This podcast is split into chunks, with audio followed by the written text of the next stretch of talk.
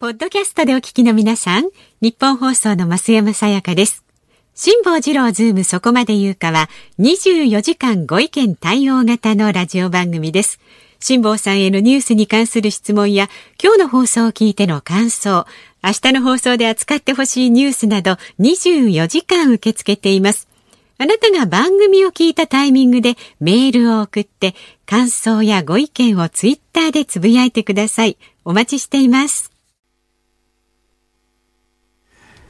11月5日木曜日時刻は午後3時半を回りました。FM93 AM1242 日本放送ラジオでお聞きの皆さんこんにちは。辛坊治郎です。パソコン、スマートフォンを使ってラジコでお聞きの皆さん、そしてポッドキャストでお聞きの皆さん、こんにちは。日本放送の増山さやかです。そして木曜日は、こんにちは、日本放送の飯田浩二です。飯田君、い。朝日新聞に出てましたね。本当。朝日新聞に飯田君がやってるの番組のポッドキャストが、はい。あ大変な人気になってて月間600万回以上のアクセスがあるみたいなね。ああ、日本放送全体ですごい記事になってましたよね。飯田君。どうしまこれやっぱりこうなるとあれ？ボーナスに影響するの、いやいやいやいや、過分にして聞かないですね、そういうことは。うわそら影響するっしょねえ増山ね、さん。頑張ってますもんね。だって俺のところに昨日さ、ええ。昨日さ、ええええ。あの日本放送の叱るべき偉い方がいらっしゃってさ、ほうほう。なんかあの紙ピリ一枚渡されてさ、はい。何かなと思ったら、えあの私のこの番組もポッドキャストでやってるじゃないですか。あれよくわかんないんだけどさ、ポッドキャストって今スポンサーついてるの？ついてないの？よくわかんないんだけど、なんかね、若干は収益金があるかもしれないので、収益金の分配の、えーあの、えー条件はこんなことになってます、みたいな、マジっすか？紙ペラ1枚持ってこられたということはだよ。今後なんかそういうものにお金が発生する可能性があるということだから、飯田君、はい。多分飯田君のやってるポッドキャストもね、ええ。何らかの利益を日本放送にもたらしている可能性があるわけで、なるほど。そうなったらですね、ええ。アナウンス室長、増やそう、ボーナス。ああ、ねうん、300円増やそう、300円。300円ね。300円って、昔の消費税じゃないんですか。いやいや、でもね、今ほら、最近私の本が、続々過去の本がですね、はいはいはいえー電子書籍みたいなことになってるわけですよ。はいはいはいはいそうすると、あの、月に1回ぐらいですね、え通知が出版社から来てですね、ほえー先月分の電子書籍の印税の分配金です、みたいなので、おー300円とかね、おお。これなんか、郵便代の方が高くて、みたいな。あ、ちゃんと郵送できますもんね、出版社はそうね。なんですよ。それで言うとそんなことでね、それちょっとね、歩合制にしてもらえ、なるほど。給料。いやいやいやいやえ、給料倍制にしたら今度働きが悪いって言ってどんどん減っちゃうかもしれないじゃないですか。そうなんだよね。難しいお前ですね。お前生放送の2時間以外会社にいねえじゃねえかとか言われるとそうなんだよね。あの、時間制にしよう。時間制にね時給制にして。時給制に。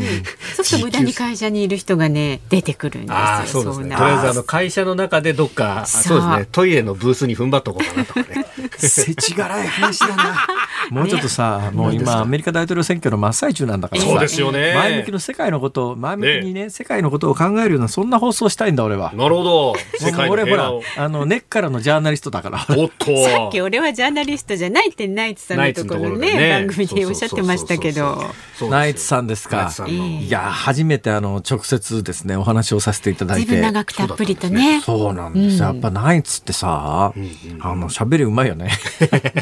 ナイツさんですいやでもそのナイツさん喋らせずに辛坊さん結構ガンガン喋ってそんなことない。俺今日喋りたいことのね、喋ろうと思って用意してたことの100分の1ぐらいしか喋れてないんだよ。本当ですか？俺今日も遠慮がちだったから、なんか、なんか喋った記憶がないんだな。遠慮あそうがちですかそうなんだ。俺やっぱね、ナイツの喋りがすごいなと思うのはね、あの、花輪さんの最初にナイツが M1 で出てきた時に、はいすげえと思ったのは、あの花輪さんの、こう、外し方、話の中心から綺麗にこう、サイドを外して笑いに持ってくって、あの技術は、すげえな、この人は、と。もうつくづくそう思ったんでありますが。それ本人にちゃんと言いましたか？うん、恥ずかしくて言えなかった。言いましょうよ。どうせな。なんか今日ね、喋ろうと思ってたこと全然言えなくてさやっぱり本人たちを前にするとさ俺ほら、元がテレ屋だから。いやいやいやな、鬼滅とかとうとうと語ってた気がする。いや、それ振られたから喋っちゃっただけの話でさ、そんなこと言いに行ったつもりはもうとないんだよ、それ。えちなみにじゃあ用意してたネタってどんなのがあったんですか？いかにナイツがええ。素晴らしいかということを過去の私の知ってるね、はい。漫才師歴伝からこう引き合いに出してですね、時を越して中田大丸ラケットからですね、えーその前はあの花火師エンタツアチャコからですね、生まれてないでしょエンタツアチャコから時を越してですね、エンタツアチャコかなんかの有名な漫才にね、ええ。ー早慶戦っていうのがあるんですよ。これがね。聞いたことありますか？早慶戦っていうね、で、歴史的な漫才があるんですよ。この早慶戦の漫才から来る、あの、しゃべくり漫才の系譜の中で、はいナイツというのがどれだけ偉大かということを、とうとうと今日は1時間しゃべるネタを用意していったのに、そうなんですか？本人前にしたら何も言えなくなっちゃって。シャイなんだから。ここで言いましょうよ、じゃあここで。そうですよナイツさんまだ聞いてるかもしれない。うん、ところがね、俺大体ね、あの、受験勉強でもそうだし、え学校の勉強でもそうなんだけど、ここが出そうだって山張るじゃないですか。ね、そうすると前の晩から集中的にそこ勉強するわけですよ。大体ね、山外れたことがないのね。基本まあ、多分この辺だろうと思うと、ピタッとそこが出るというそういうなんか奇跡的な人生を歩んできてるわけですよ。はい。これでこう、前夜に集中的にそこの部分だけ覚えるという癖を、もう何十年も学生時代に続けていたら、はい。何でもそうなんだけど、ええ。必要な時刻を過ぎると、はい。完璧抜けるのね。削除されちゃうんですそう、ね。デリートっていう。だから、もうこのね、はい半年かけて用意した、嘘つけ。そうですね。ナイツさんの、ね、番組に出るって決まったのが、まだ数週間前ですから。ね半年かけて準備ができるはずがないだろう。おっしゃる通り。的確なツッコミありがとう。今の文脈で今のツッコミはかなり難しいと思うよ。これは当然のことながらそのツッコミを予定して期待しながら喋ってんだけどもはい、直前に、つまり固有名詞を出さずに進行してるから、そのツッコミが入るかどうかは、俺は 五分五分だなと。五分五分の勝負だなと思いながらモーションを起こしたら、ビタッと突っ込んでくれた。さすが飯田君、すごいわ。むっちゃチラチラ見てたから。あの、こっちを M1 とか出られるんじゃないですか？やられませんよ。本職の人たちはすごい本当ですよ。やっぱ本職すごいよね。ね。えー何の話をしてるんだまださっきのね肝心な話忘れちゃったんださんのナイツご出演の模様は、ラジコのタイムフリーあ、で聞け。ますんで。あええラジコで聞けるんだ今な。そうですそうですよ便利な時代になりましたね、楽しんでくだ本当にね。ははいはい。はいいうことでございまして。はい。えー全くどうでもいい話をここでしとこうか忘れちゃうからね。ふっと思い出したから。はい。いやー、アメリカ大統領選挙、この後詳しくやりますけれども、ええ非常に微妙なことになってます。まあ、大手のメディアが大方伝えるところを総合すると、最終的に、えーいろんなトラブルはともかくとして、はい直近バイデンさんが勝利宣言をする確率、可能性はかなり高くなってきたかなと。ん。で、私のもとに今日午前中に、しょうもないメールが来ましてですね、しょうもないメールが。下さん、バイデンが勝ったら、え大阪梅田が盛り上がりますねって言われては？意味わかんねえしと思ったら、梅田っておバイデンって書くんですよ。バイデンだ。そういうことあの、オバマが大統領になった時はいえええにえ、オバマ温福井のオバマだとか、はいそれから西の方にあるオバマ温泉とか、はいいろんなオバマと名が付くところがえらい盛り上がって、突然、ね突然温泉場でフラダンスとか始めちゃってなんかしたことが あったじゃないですか。ありましたね。なんだよ、あの騒動はと。そういえばそうえですよね思うんですけども、はいそれで言ったらバイデンが大統領になったら、梅田が盛り上がるっていうメールが私のところに午前中に入ってですね、こいつアホじゃねえかと。いろんなこと考えてるやついるんだなと思って、バイデンって他にそれなんかあんのかな？いや他にね電気売るぐらいのバイデンしかないですよね。バイえ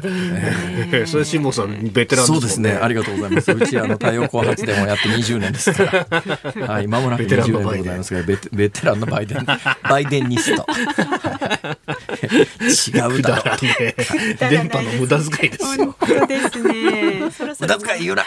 株価為替いっちゃった方がいいんじゃなはいい、ですか。そうですね。えー、東京株式市場日経平均株価ですが、3日続伸となっております。昨日と比べ410円5銭高、24,105円28銭で取引を終えております。えー、今年1月20日の24,000飛び83円51銭を上回って、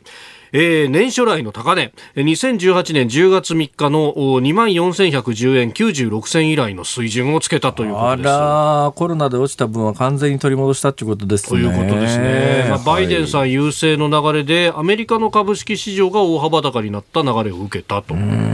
ただだけど、バイデンが優勢になって、なんでアメリカの株式市場が大幅高になったかというと、うん、これの解説が複雑でですね、いや本当ですよ、ね、どういうふうしてこのバイデンが優勢になって、アメリカ株式市場が大幅高になったかというと、どうやらバイデンさんは勝ちそうだと、うん、だけど、アメリカ上院で民主党が勝つんじゃないかと言われていたやつが、どうやらそうはならない、もしかすると拮抗する形が若干共和党の方が、はい、まあ基本的に上院って3分の1の改選しか行われてませんから、残り3分の2はもう今のまんまなんで、残り3分の1が変わることによって、若干共和党は、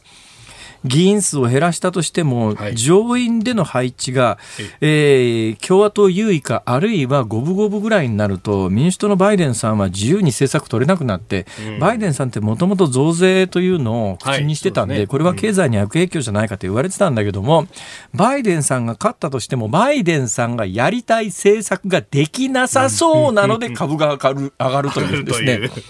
これ複雑だよな。非常に複雑、ね、本当かそれって話なんですが一応そういう解説をされております、うん、それで昨日から今朝にかけてニューヨークの株がドッカーンと上がってですね、はい、それにつられて日経平均もドッカーンと上がってる状況なんですけど、うん、大丈夫かなと私なんかねバブル崩壊を経験してますから、はい、うん思うんですけどただまあアメリカの株も上がってますし、えー、特に特にねアメリカは大統領選挙の前にだんだんとね大きく落ちたことがあったんですが、はい、日本はそれで落ちなかったんですよ。うん、となると日本ってずっと上がったままですから。そうですね。若干下がったぐらいでね。大丈夫かこれとは思いますが、一応そういうことになっております。はい。で、為替の方は1ドル104円35銭付近。昨日と比べ60銭ほどのこちらは円高。普通は円高だと株下がるのにねっていうね。ねこの辺も複雑になっております。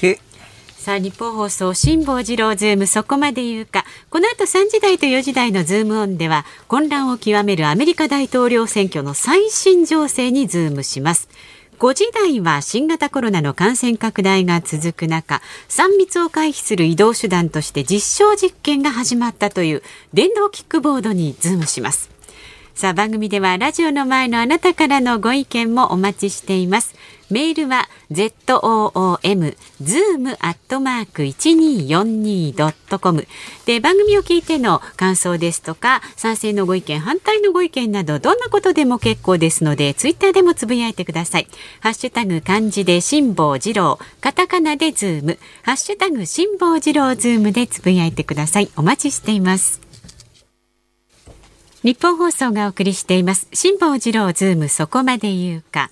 このコーナーでは辛坊さんが独自の視点でニュースを解説します。まずは昨日夕方から今日にかけてのニュースを1分間で紹介するズームフラッシュです。菅総理は昨日の衆議院予算委員会で所信表明で掲げた2050年までに温室効果ガスの排出量を実質ゼロにする政府目標を達成する上で原発の新増設は現時点で考えていないと述べました。アメリカが地球温暖化対策の国際的な枠組みパリ協定から4日正式に離脱しました。トランプ政権は1年前に国連へ通告していて規定によりこの日離脱が確定したものです。携帯電話大手3社の2020年9月中間連結決算が出揃いいずれも本業の儲けを示す営業利益が増益となりました。新型コロナウイルス感染拡大の影響でテレワークやキャッシュレス決済に関連した事業が伸びました。タクシーの乗客が正当な理由なくマスクを着用しない場合乗車を拒否できるようにしたと国土交通省が発表しました。これは新型コロナの感染防止策として東京都内の事業者が求めていたもので今後全国に広がる可能性があります。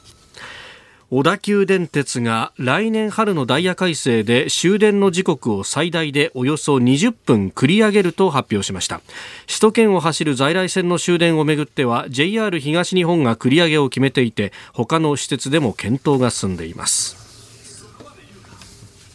などなどのニュースがありますけれども、はい。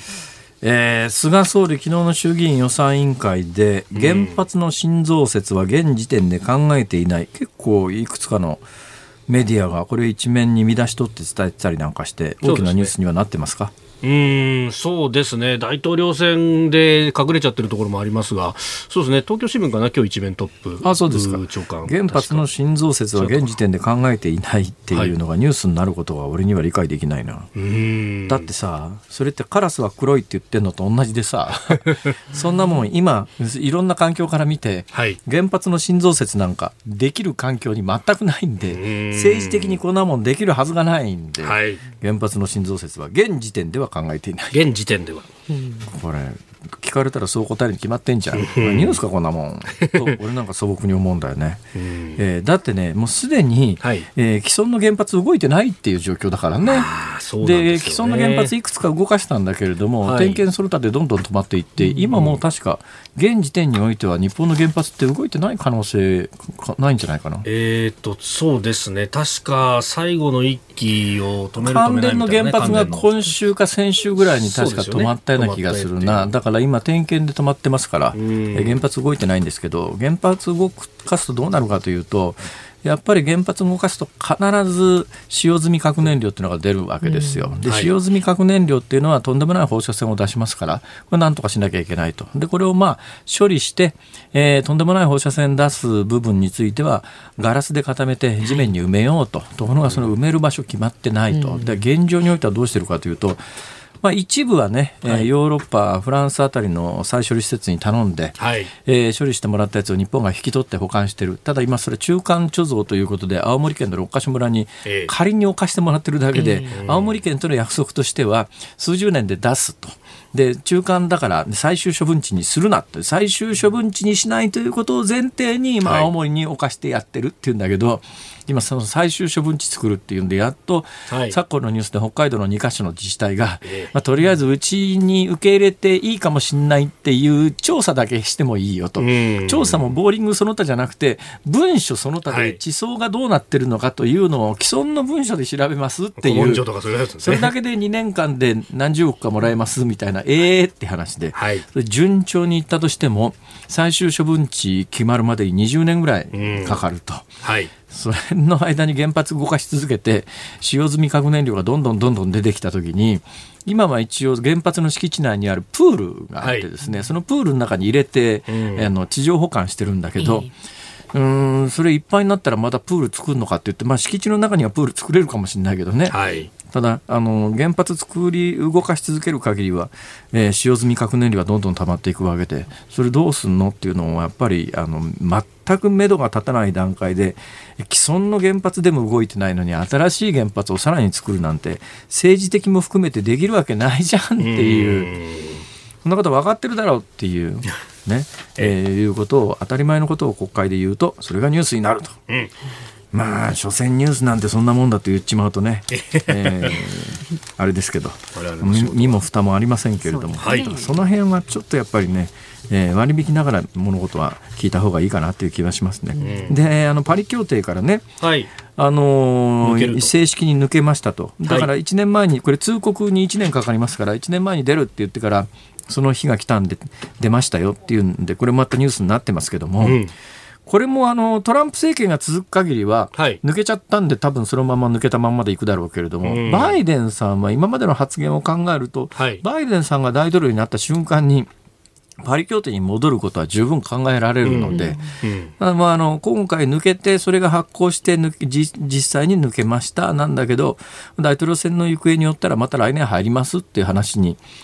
まあ、これ、バイデンということになったら、おそらくそうなるでしょうね。うん。まあ、この、いわゆるグリーンニューディールってやつ、相当押してますからね、バイデンさんはね。同じ文脈で言うと、TPP どうすんだろうな。そうですね。トランプで離脱した TPP、バイデンで復活があるのかっていう、うん今、あの選挙戦に影響があるのか、そのあたりににもしかすると本当に何の興味もないのか、大統領選挙の間に民主党陣営、はい。バイデン陣営から TPP どうするのかって話は一切聞こえてこなかったですけれども、まあ、経済政策そのものがね、もう具体的な話はほとんど出てこなかったで大すからね。統領が決まったらそのまんまだけど黙ってるわけにもいかないだろうから、ええ何かの方針を決めるに際して言うと、はい。TPP は前政権、前民主党政権では、そうですね。まあ、推進という方向だったんで、まあ、整合性を取るんだったら、もしかするとアメリカが TPP に復活みたいなことはあバイデンだったらあり得るのかなという気がしますけどね、うんまあ、そのあたりもどうなるのか、何せ大統領が決まらない限りどうにもならないわけで。はい。ちゅうことでということで。はい、えー、参りましょう。こちらです。まず最初に特集する話題です。激戦のアメリカ大統領選挙、バイデン氏が激戦2州で勝利確実に。開票が続くアメリカ大統領選挙は民主党のバイデン前副大統領が激戦州のラストベルト錆びた工業地帯に位置するミシガン州ウィスコンシン州で勝利を確実にしました、えー残る注目の激戦州アリゾナとネバダをバイデン氏が取れば当選に必要な選挙人に達することになります。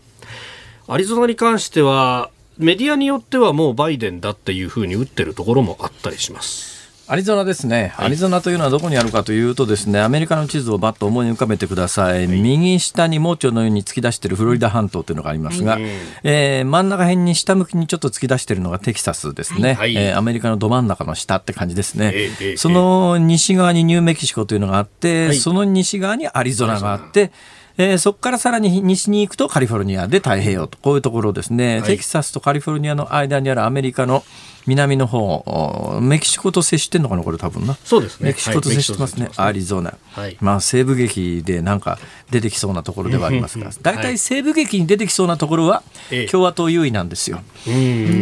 まああの、イメージ湧きますよね。西部劇に出てきてやっぱりあの腰に拳銃ぶら下げて悪いやつはバンバン撃つぞと。もう最後あのどうにもならなくなったらバンバン撃ちゃ全部が解決するっていう。その分かりやすさで、えー西部劇と多分トランプ大統領との相性がいいんだと思いますけど西部劇の舞台になりそうなところは大体 共和党支持っていう、どうどうでしょうそういうイメージで井田君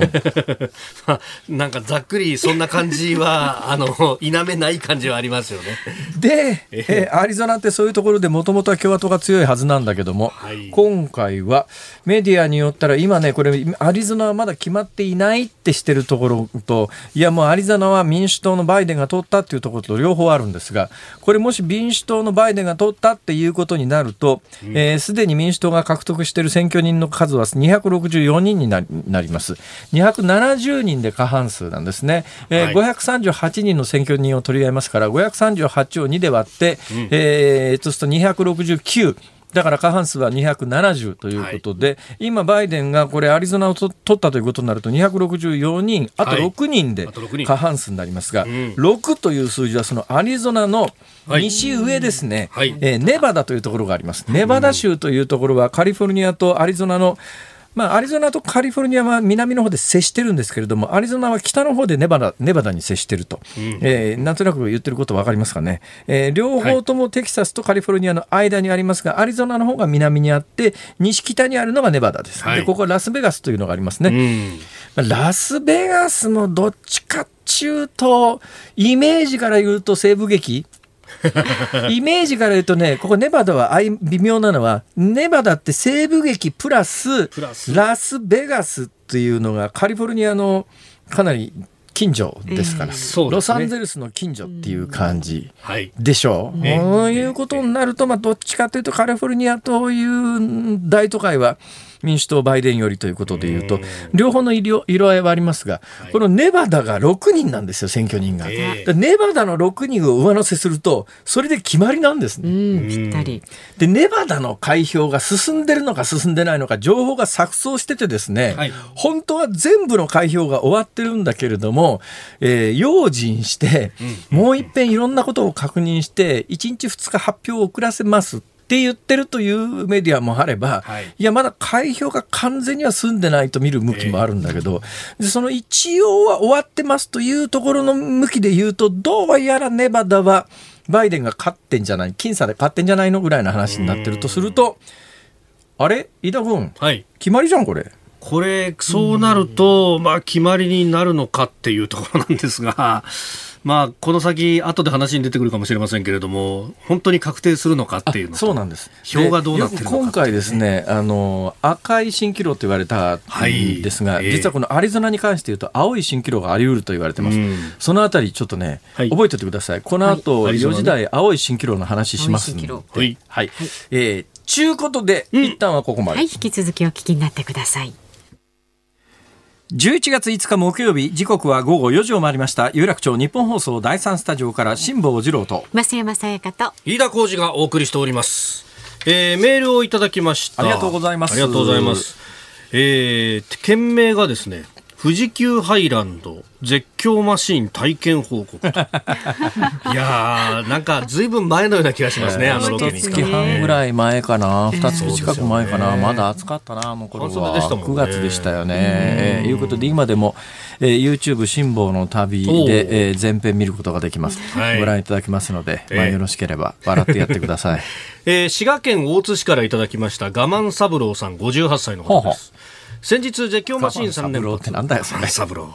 えー富士急に行ってきました乗ってきました叫んできました。まもなく59歳になる私は年齢制限が気になり焦り始めました。家族に話すと大学生の娘の一声で我が家の富士急ハイランド行きが決定しそこからさんと一緒にいらっしゃったんだ。そうみたいです。いね、それ。本当ご家族。で決定してからですね家族でその辛坊さんの YouTube のは。絶叫マシン映像で予習をする毎日だったんですすごいそしてついに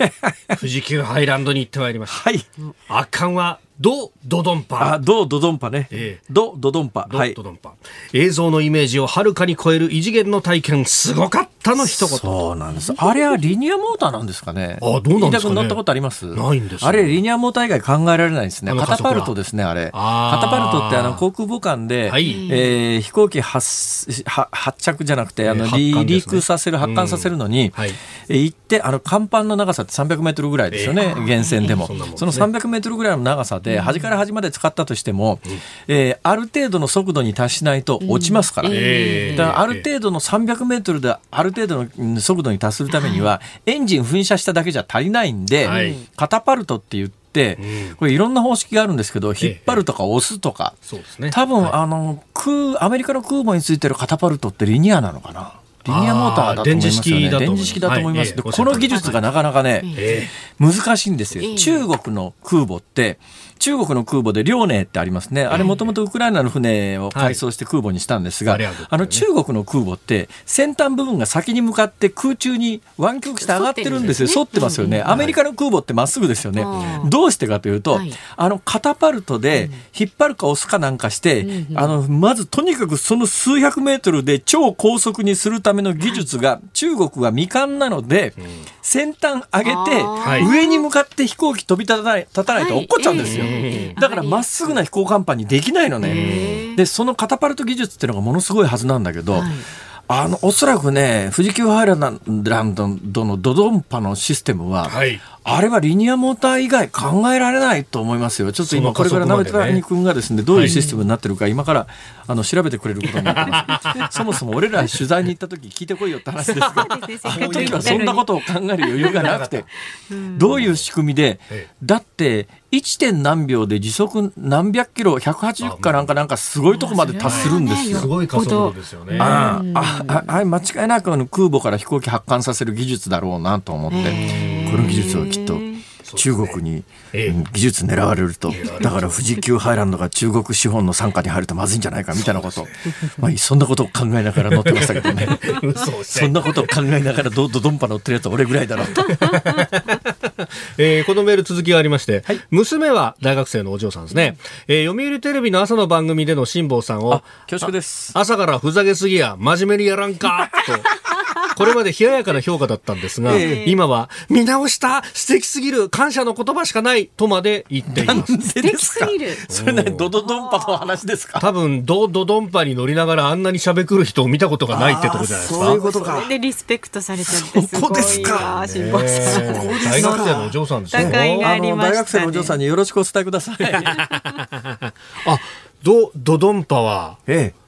圧縮空気なんですね。え、圧縮空気？エアロンチ方式。はあ世界で唯一。世界で唯一の、あれるほど。圧縮空気で押し出してんのか。かつてね、日本の空母は、あの、帝国海軍の空母は蒸気式っていうもので、やっぱ同じようにやっぱり空気、浅く空気で。浅くのよるもんでしたが、となるとねここまで喋っていて私ね、はい。大変心配になったんですが、アメリカの空母のカタパルトって、ええ。リニアじゃなくて圧縮空気かもしれないな。あ、でもあれね、確か電磁式だったはずと、私は記憶してるんですが、そういえば飯田君、はい。なんか最近どっかで見たんだけどさ、ええなんかあ見た？聞いたんだけどさあのー建設が今途中で、えー一部止まりかけて大変なことになってるリニアモーターカーに乗ってきたという噂がないか？おお この間ですね。どうなんでした。どうなんででした？山梨の実験線。山梨の実験昔、だかはい。ら今回のリニア建設が決まる前に、うんリニアの実験線には乗ったことあるんですけど、す宮崎時代ってことですか？違う違う違う、山梨に来てから。あ山梨のはい。あれ、でその頃は決まってたのかなまあ、いずれにせよ、だから今ちょっと回収されて違うものになってるんでしょそうそうそう。どこが変わってるんですか？車両が変わってるんですか？車両をちょっとね、改良型にして、あの、先頭の形状を鴨の橋みたいにするとか、あとはあ椅子を変えるとか、あの、電気を変えるとかですね。あれ、あの、車両の中に、はい今何キロで走ってますって、デジタルで速度計があるじゃないですか。あ出ます出ます出あの、ます飯田君乗った時最高速何キロまで行きました？500まで行きました。500。500。500キロ、自称500キロ。500 500キロすごいですね。500キロなでも、なんか、トンネルばっかりなんで、ええやっぱ500キロって言っても、こう、なん、わかんないんですけど、500キロを実感するのが、ものすごくスピードが落ちてきたなと思っても、まだ250キロぐらいで、これ新幹線の最高速じゃんっていうですね。あれね、やっぱりスピード実感するためにはね、ええオープンにした方がいいと思う。いやいやいやいや大変なことになります。ね、富士急ハイランドよりも、本当ですよ。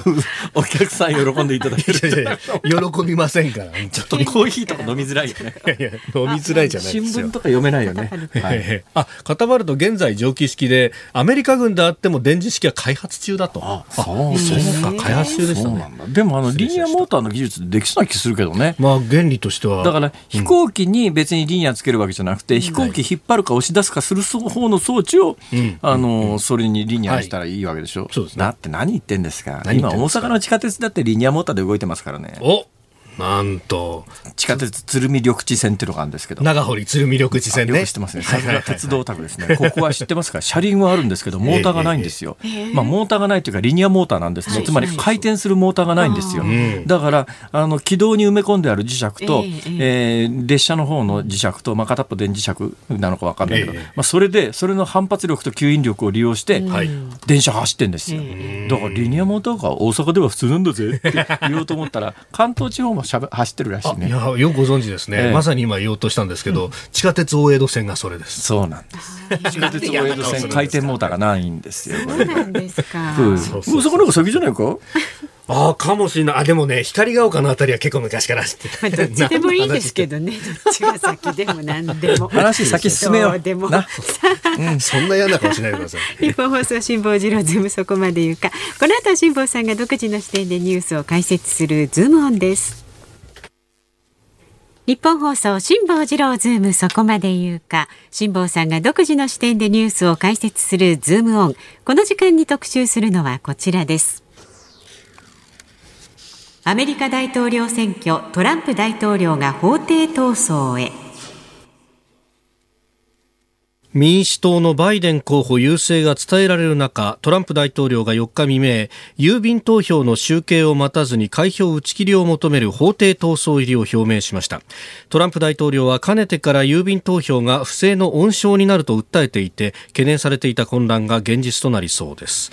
まあ、この郵便投票も含めて、えーいきなりなんか10万票近くポコッと上がったりなんかするところがあったりとか、なんかいろんなことが言われております。えー現状どうなってるかだけまずまとめておきたいと思います。いえっとね、これアメリカでもメディアによってええ、あの公式にどこの州が勝ったとか負けたとかって、えー言ってないので、これもメディアがあくまでもこう推計するわけですね。そうなると州によって、あのいや赤い印がついてるところや青い印がついてるところや全く色がついてないところっていうのが報道によって分かれてるんでね。だからさっきも言いましたけれども結局アメリカで270の選挙人を確保したところがまず勝ち名乗りを上げられる、それはどうしてかというと 270×2 は540でえ選挙人の数は538ですから、はい。538で過半数取ろうと思うと270と、で各州あの2つの州は除いてなんですが基本的に各州は、えートップ総取りですからえ1票でも勝ったところがその州の選挙人を手に入れる。その選挙人の数というのは基本的にあの国会議員の数と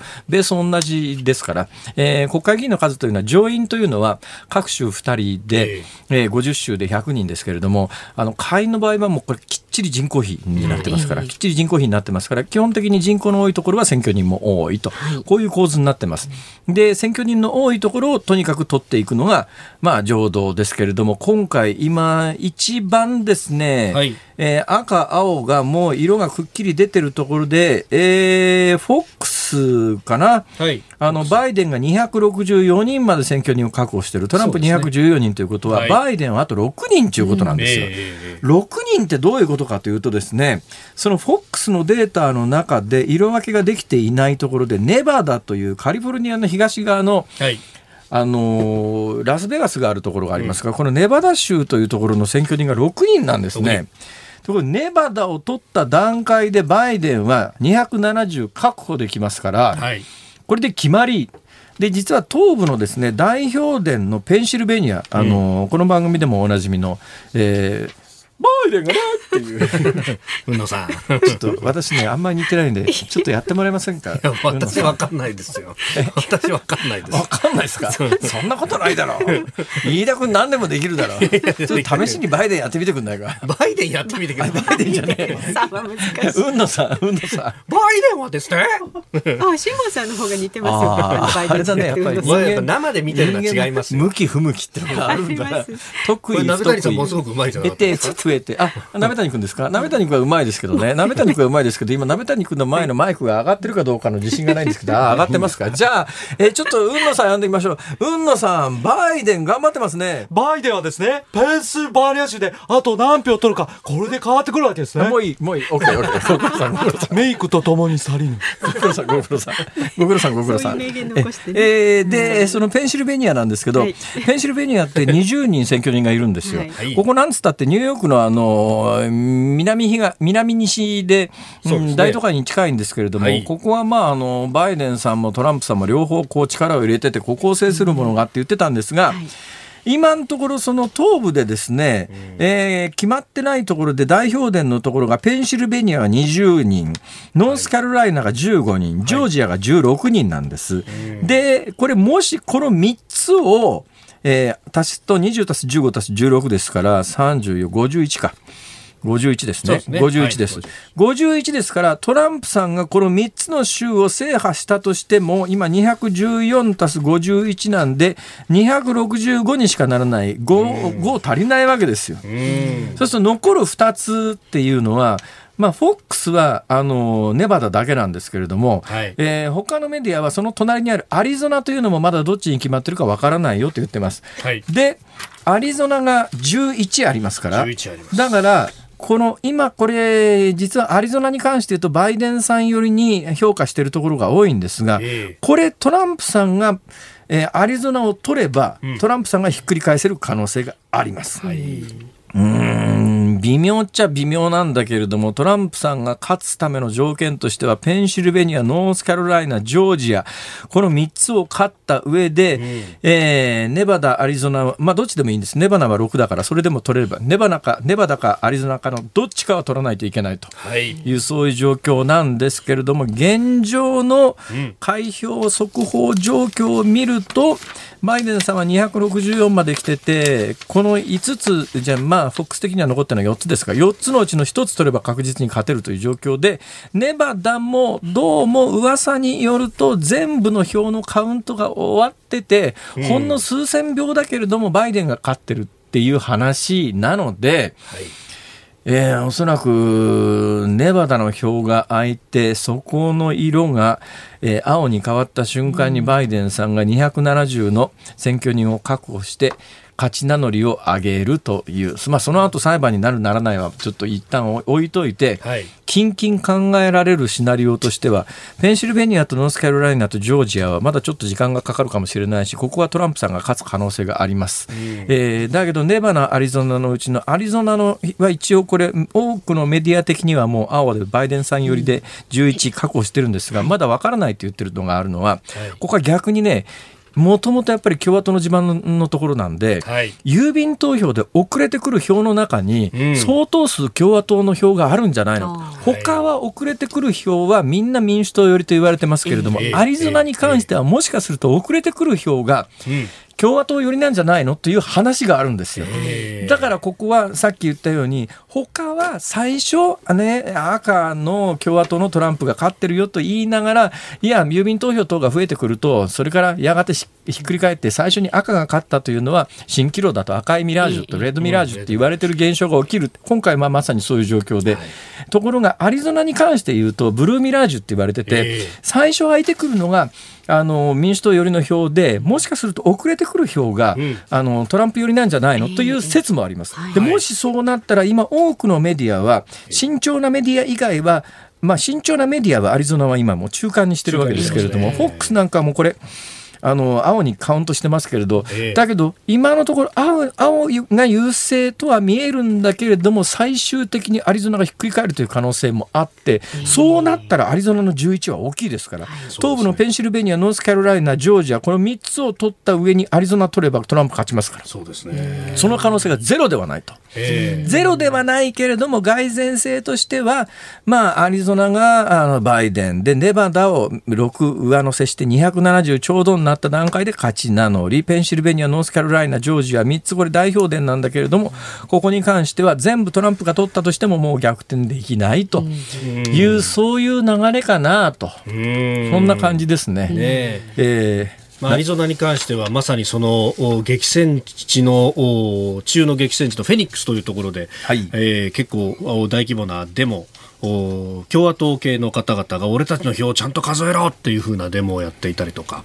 でアリゾナというところはもともとあのマケインさん。はい、ジョン・マケインさんの共和党のね共和党の有力な大統領候補だった方ですけどはい、はい、でこの方の地元でだからこそ共和党が強かったんですが、えー、一方でマケインさんあの一昨年亡くなった時に、えー、トランプさんがもともとトランプさんとこう肌合いが合わなかった人なので、えー、結構ひどいことを言ったっていうのもあってその辺のこう空気感みたいなものもなんか2年越しでこう因果が巡ってきてるようなところもあるという、ね、地元愛っていうのをね地元愛が強いねやっぱりねアメリカの人っていうのは特にやっぱり。アメリカの特にね、まあ、あの中西部の人たちってあの西部劇に出てくるような人たちはそうだよね、義理と人情の世界みたいなところがどうしてもあるからね、ちなみにさっきから出てくる用語の中で一応解説しといた方がいいかなと、まあ解説しなくてもほとんどの方は分かってるんだろうなと思う言葉がラストベルトという言葉ですね、はいはいはい、ラストベルトってこれ発音間違ってまして正しくはラストベルトだよね。ラストベルト。ラストってあの最後の LAST じゃありませんからね、ラストベルトってって最後のベルトのみたいな感じがしますけどあれは R で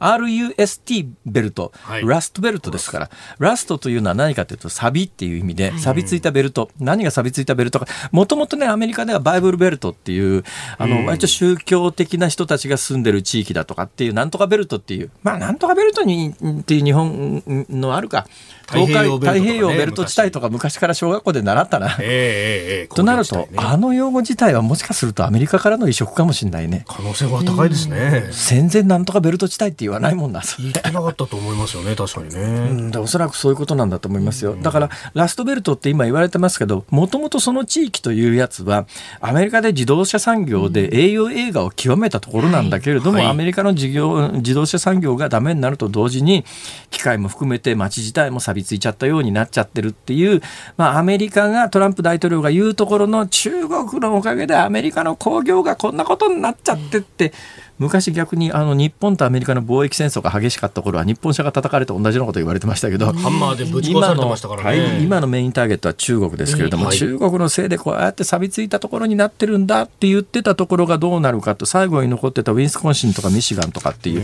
アメリカの右の上ですね東北の方に五大湖っていう大きな湖があったりますがその辺り周辺に自動車産業が、はい自動車産業がこの辺りに集中してるってことはやっぱり工業には水がいるってことなんだろうな。ああそういうことですね。で発電にも水がいるっていうかつては、ええ、うん、あんまりイメージないと思いますけれども、えー、ニューヨーク州って五大湖のほとりまで続いてるんですよ。なんかニューヨーク市っていうとマンハッタンっていうイメージですよね、はい。まあ、本当はマンハッタンじゃなくてファイブボロー5地区って言ってマンハッタンの周りのえー、ブロンクスニューニューニューニュージャージーは違う。ニュージャージーは別の州ですね。北ブロンクスで東の方にあのイーストリリバー挟んで、はい。クイーンズと、えーブルックリンっていうのがあって、えーそれからあのスタテンアイランドっていうのがですね、はい。えーマンハッタンの南の方に突き出す形があってで5地区合わせて Five Borough っていう5地区合わせてここがニューヨーク市の中心部なんですけど、ニューヨークって我々がイメージするのはあそこがニューヨークなんだけど実はニューヨーク州っていうのはそこから東北に向かってずーっと広がってて五大湖のほとりまで。はい。だから五大湖のほとりでギリギリこう走っていくとそこに何があるかっていうとナイアガラの滝もあれニューヨークのすぐ横ぐらいニューヨーク州の州の。州のすぐ横ぐらいっていう状況ですよ。でそこまでたどり着くのに車で15時間ぐらいかかりますからねニューヨーク市から。アメリカニ広い。ューアメリカ広いのよ。広い。一つの州の中でそんなかかっちゃう。ちなみに私ニューヨークのマンハッタンから車乗って、えええあのナイアガラまで自分で車運転して行ったことありますけど。行きましたか。遠いわ。遠いわ。めちゃめちゃ遠い。途中で夜中にですね、ええ。西部劇に出てきそうな警察官に真夜中に不審尋問されてですね。俺これ撃たれたらどうしようとかいや、今だから笑い話できドるけどキドキしますよね。だって、アジア人だからこっちはもしかするとこう差別されるかもしれないと。で、その田舎町だから田舎町にアジア人が、その車走らせてるというだけでなんか不審じゃないですか。ただ幸い私の場合はですね、家族全員、ちっちゃい子供も含めて家族が乗ってたんで、やっぱりちっちゃい子供乗せてると、で、まあ、あの、英語もよくわかんないようだし、し めんどくせえなと思ったのかしんないけども、なんかあっち行けみたいな感じで。地域。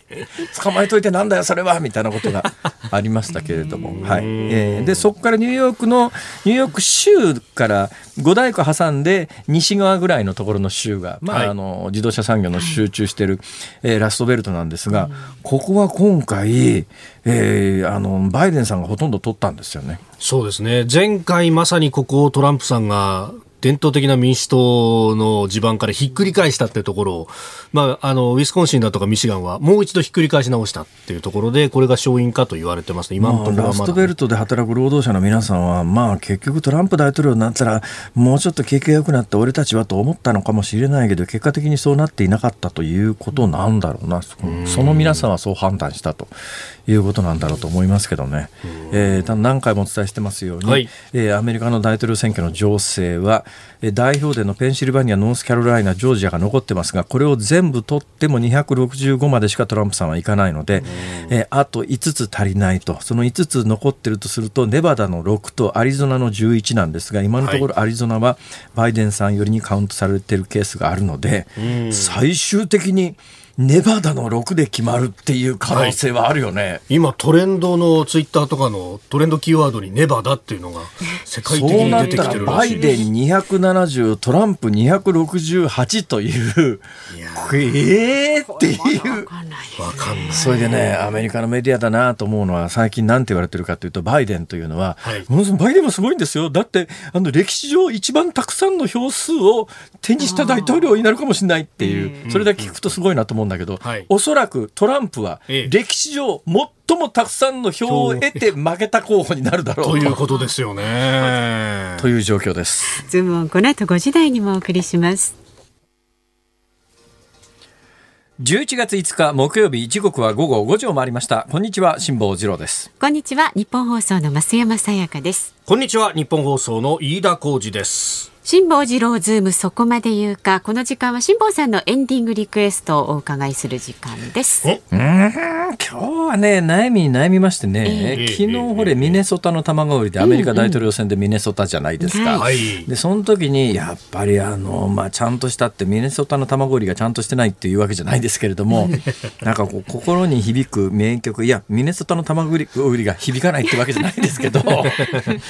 日本語難しいです浮かんだのがね。ですね今激戦区でまだあのどちらに転ぶかわからない。多分、トランプじゃないのと言われているジョージア州というのがありますがジョージア。州州都アトランタ、はい。ここはですね、オーガスタの,、はい。あの全米オープンのゴルフ場が確かあるはずですよね、私ねこの全米の舞台になったオーガスタっていうゴルフ場の、はい。ものすごい綺麗なゴルフ場なんですここ。その隣のゴルフ場に行ったことがあるんですよ。隣ですか？はい。そこそのオーガスタは入れてくんない。あ、入れてくんない。入れてくんない。私隣は行ったことあるんですよアトランタの。はい。オーガスタの隣のゴルフ場には。えーちゅうことでですね、はい。えージョージアはい。えー、ジョージア・オン・マイ・マインド。はい我が心のジョージア。はいこれ、レイ・チャールズの名曲ですけども。ただだけど、英語じゃなく、英語でもいいんだけどな、日本で誰か歌ってないかな、レイ・チャールズ。日本まあ、基本、レイ・チャールズでいいです。もしあれば、日本人で、そうですね、柳ジョージかなんかのレイ、もしかすると、 Georgia on My Mind があるかもしれないんで。うん第一希望、レイ・チャールズ。あ、第一希望、柳ジョージ。第二希望、レイ・チャールズでお願いします。ではそういうことでエンディングリクエストです。ことで。えーラジオの前のあなたからのご意見まだまだお待ちしております。24時間ねいつでも送ってください、えー、ツイッターの方は、えーハッシュタグ漢字で辛坊治郎カタカナでズーム。ハッシュタグ辛坊治郎ズームでつぶやいてください。メールは ZOOM ズームアットマーク 1242.com でお待ちしています辛坊さんが独自の視点でニュースを解説するズームオン。今日最後に特集するニュースはこちらです。3密回避の新たな足に電動キックボードの実証実験がスタート。新型コロナウイルスの感染拡大が続く中公共交通機関の3密を回避する移動手段として国などが東京都心を中心に電動キックボードの実証実験を始めました。実験では最高時速を時速20キロに最高速度を時速20キロに設定していて電動アシスト付き自転車よりも少し遅い程度のスピード感だということです。ね、本当はこの時間にトランプ大統領、えーはい。バイデン候補、行方がどうなったのか詳しくお伝えしたいところなんですが、結局この2時間の間にはい。動きがなかったですね。まあ、あーアメリカが深夜ということもあって、なかなか事態が動きづらい時間、もしかすると、明日のこの時間ぐらいにバイデンさんが、はい。えー西部の今、そのカリフォルニアとテキサスの間の2つの州ですね、ここの州の行方が決まった段階で、うん、バイデンさんあたりが270選挙人を獲得して、勝利宣言というのは十分あり得るかなと、はい、そんな感じがしてますけどね、それにしてもさっきのあのメールいただいた、はい。えーどっかの市長さんの、えー梅田ジョーさん、ジョー・バイデンさん？ジョー・バイデンジョー・バイデン。はい。だけど日本中探したらさ、ええええバイデンなんていう地名ってありそうな気がするんだよあるかなも。しれないですよね梅田以外でも。ええ今のところあの他のことで世の中のメディアの報道が集中してるだけで、そうですね、えーネタがなくなったら、ええワイドショーは必ずどっかの日本のバイデン行くよね、きっとね。えーこのメールのところは熊本県の大和町、熊本県の大和町か。えージョー・バイデン。ジョー・バイデン町長に電話で聞くみたいなもう出落ちでおしまいな感じもしますね。でんでん、ちゃんちゃんみたいなね。そうですね。えーで、なんだって、電動キックボードだって。電動キックボード。電動キックボードはですね、はい。もう本当になんかね、ええ日本って大丈夫かと思うのは、今もう全世界的に電動キックボードって、あの、普通の交通機関になってて、特にパリあたりはもう何年も前から観光客向けに、うんレンタルの電動キックボードを貸し出してるわけですよ。ところが今回ようやく日本で実証実験って言うんだけど、はいこれ電動キックボードの別に制度が緩和されるわけじゃないので、ええこれあの、えー法律的に完全に合法な電動キックボードということは、まず前照とライトが、ヘッドライトがいますね。ナンバープレート取得しなきゃいけません。サイドミラーつけなきゃいけません。ヘルメットかぶらなきゃいけません。はいで、原付が運転できる運転免許を持ってなきゃいけませんって。はいそんな国ねえぞ。いや本当ですよね。いやだったら電動付き自同転車もいじますよ。文脈で、さっきあのニュースのコーナーで、はい。日春塾で、えー自動運転の車の実証実験が始まりましたっていう、今日俺昼間のニュースの映像を見てたらさ、えーなんか人ば人払い車払いしたようなはい。行動は確かに走ってるんだけども今回の実験用に区域を区切ってなんか全部のセキュリティ対策をやった上で走ってますっていうんで、はい。あの基本的に次の世代の自動運転の車っていうのは日本の普通の交通の状況をコンピューターが覚えていかなきゃいけないのに、区域を区切って事前にやると宣言してやるような自動運転の実験は、はい。コンピューターの性能アップにも何もならないわけで全世界の実証実験どうなってるかというと中国でもアメリカでも普通に行動をはい。無人の車、まあ、一応あのバックアップ用に後ろにドライバーが乗ってるケース多いですけど、え普通に走ってますからね。高速道路とかね。日本ではそういう実験は一切できない、だから全世界でどんどん当たり前になっていくことが日本のこの規制でがんじがらめで日本だけが進歩しない進化しないということがあると。で、戦後の高度成長の時には社会全体の変革の速度が遅かったから、はい官僚がいろいろ設計をする。その設計図にそのっとっていろんなものが動いていけば、なんとかなった時代がきっとあったんだと思うんだけど、今もう、その官僚の皆さんが考える未来図であるとか設計図であるとかみたいなものでは世の中の速度が追いついていかないっていうか、そんなものに追いついていけないようなぐらい世の中の速度が速くなっているのに、がんじがらめの官僚の規制の手の中でできるものを電動キックボード走行実験やりますって言ったらヘルメットかぶって運転免許があってサイドミラーがあって前照灯があってナンバープレートがなきゃいけませんってそんなもん普及するわけねえだろっていうこれ、あの、セグウェイの時と全く一緒なんですよね。そうセグウェイの時もこれつけなきゃなんねえって、なんてダサいものになっちゃうんだと思ったら、やっぱり日本じゃ普及しな。普及しないですね走れるところがないんですよで今あのグレーゾーンで本当はこれもね違法の疑いもあるんですけれども電動がついていないキックスケーターではい。走ってる人最近都市部すごい増えてますね、うん東京あたりでやっぱり1キロ、2キロ、3キロぐらいまでの移動だったら、このキックスケーターっていうのがすごい有効なんで、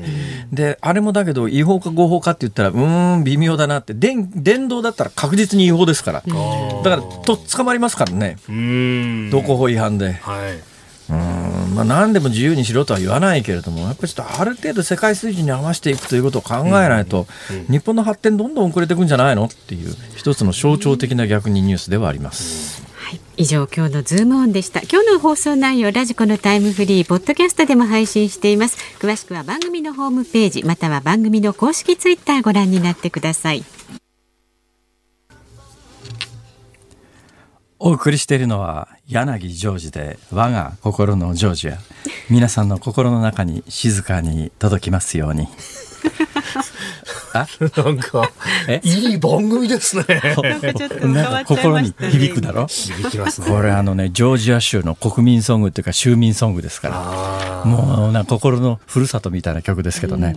アメリカの話で先ほど私ね、ちょっとインチキ言ってしまいましてですね、私がゴルフをしたことがあるのが、はい。えーマスターズトーナメントが行われるオーガスタナショナルゴルフクラブであって、オーガスタのゴルフクラブ有名なんですが、全米オープンゴルフは、これあの場所が変わるんですねすねだから全米オープンじゃなくてマスターズ。マスターズだったと。マスターズがまあゴルフの祭典ですから、まあ、メジャーですけど、これ素晴らしいゴルフ場なんです。そのオーガスタのゴルフ場の隣のゴルフ場に行ったことがあるという。隣なんですね。はい、そういうことでございました。ええいいっすね。ちょっと浸っちゃいますけれどもねこれあのあれだな。もう柳ジョージだとか和田アキ子さんとかいろんな人のやつを聞きたいよね。そうですうね。ん、うまいね、柳ジョージは。ね柳ジョージはでもね、クジラの歌歌ってやがるんだよな。知らないだろうな。クジラの歌があるんですよ。柳ジョージさんのクジラの歌知りませんか？知らないですじゃあわかりました。じゃあそのうちお聞かせい木曜日のタイミングでね、お聞きいただこうと思いますが。はい。さあお聞きの日本放送この後は健康あるあるワンダホー。そして5時30分からは日本放送ショーアップナイター。今日はマツダスタジアムから広島対巨人戦。2000本安打まであと3本と迫った巨人の坂本選手。今日達成するんでしょうかね。おーどうなんでしょうか。はいこちら。のあたりも聞きどころです、はい。で明日朝6時からは？はい、えー、飯田浩二の OK 工事アップ、えー、コメンテーターはですね国際政治学者の高橋和夫さん。まあアメリカ大統領選についてっていうのが中心になりますが、えー、現地からですねワシントンにいらっしゃる産経新聞ワシントン支局長の黒瀬義成さんに、えー、現地の生の様子リポートしてもらおうと思い明ます。日の朝はほんもしかすると決まってるかもしれないね。ですね。ネバダとか出てる可能性がありますね。うんネバダが出たらバイデン270ありえますね。ありえるありえる。それを受けてアメリカの社会がどうなるのかっていうのはまたね。だからそこから先は恐ろしいんですよ。ね。ね、だから今のところね、どっちか決まってないからみんなおとなしくしてますが、ええ。どっちかに決まった瞬間に何が起きるか分かんないって恐ろしさはあります。そして、あえーそして朝朝明日の朝8時から春風亭一之輔さんあなたとハッピーもね引き続き聞いてください。はい、とい。うことで、ここまでのお相手は辛坊治郎と、増山さやかと。飯田浩二でした。えー明日の朝の飯田君の番組、ぜひ聞いた方がいいと思います。ぜひよろしくお願いします。また来週